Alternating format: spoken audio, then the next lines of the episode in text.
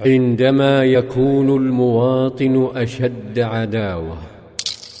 مخجل موقف المواطنين اليهود مما حدث في سرية نخلة. إنه أشد من مواقف طواغيت قريش. فرغم أن اليهود من مواطن الدولة الإسلامية لكنهم تحولوا إلى جيوب خيانة وعملاء للأجنبي. اليهود قتلة الأنبياء في حالة فرح.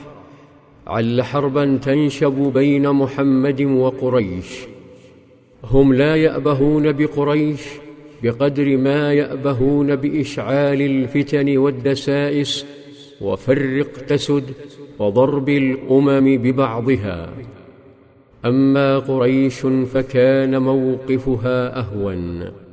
لم يعترضوا على القتل لأنهم أحرص الناس عليه فهم من قتل الصحابة والصحابيات وهم من حاولوا قتل النبي صلى الله عليه وسلم وحرضوا على قتله في طريق الهجرة وأرسلوا رسالة تهديد للوثنيين. يهددونهم باجتياح المدينة بجيش من قبائل الجزيرة. كان احتجاج قريش منصبا على التوقيت فقط. لذا قالوا إن محمدا يزعم أنه يتبع طاعة الله وهو أول من استحل الشهر الحرام وقتل صاحبنا في رجب. فرد عليهم المسلمون وقالوا إنما قتلناه في جمادى. ظل الأمر مقلقا للصحابة لأنهم أصحاب مبادئ رغم هول الظلم الذي نزل بهم والحصار الذي يضربه وثني الجزيرة عليهم. ظل الأمر مقلقا حتى نزلت آيات أذهبت الغم وأراحت الأنفس وسلطت الضوء على القلوب الوثنية فإذا الحقد والافتراء يتكدس في تجاويفها.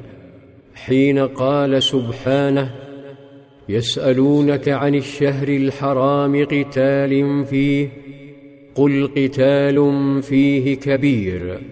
وصد عن سبيل الله وكفر به والمسجد الحرام وإخراج أهله منه أكبر عند الله والفتنة أكبر من القتل ولا يزالون يقاتلونكم حتى يردوكم عن دينكم إن استطاعوا. ثم إن قريشا على علم بأن طريق الشام التجاري أصبح مهددا بقرار من سعد بن معاذ ردا على تهديد أبي جهل له بالقتل ومنعه من الطواف بل ومنع أي منتسب لدولة الإسلام. أنهت تلك الآيات الجدل حول السرية وعاد صلى الله عليه وسلم لشعبه ودولته يزينها واحة للإيمان. فتتطاير أخبار الحب في الجزيرة فتشتاق القلوب لطيبة ويتداعى نحوها مهاجرون جدد فتمتلئ بيوت الأنصار. ويتأمل صلى الله عليه وسلم مسجده فيقرر صلى الله عليه وسلم بناء غرفة في خلفيته للضيافة. سميت الصفة. لم تكن تلك الصفة مجرد مأوى. كانت مدرسة. كانت جامعة تخرج فيها العلماء والقادة والدعاة والأمراء. رغم أنك لن تملك دموعك عندما تتأمل ثياب وطعام ساكنيها. في ظلال, ظلال, في ظلال السيرة.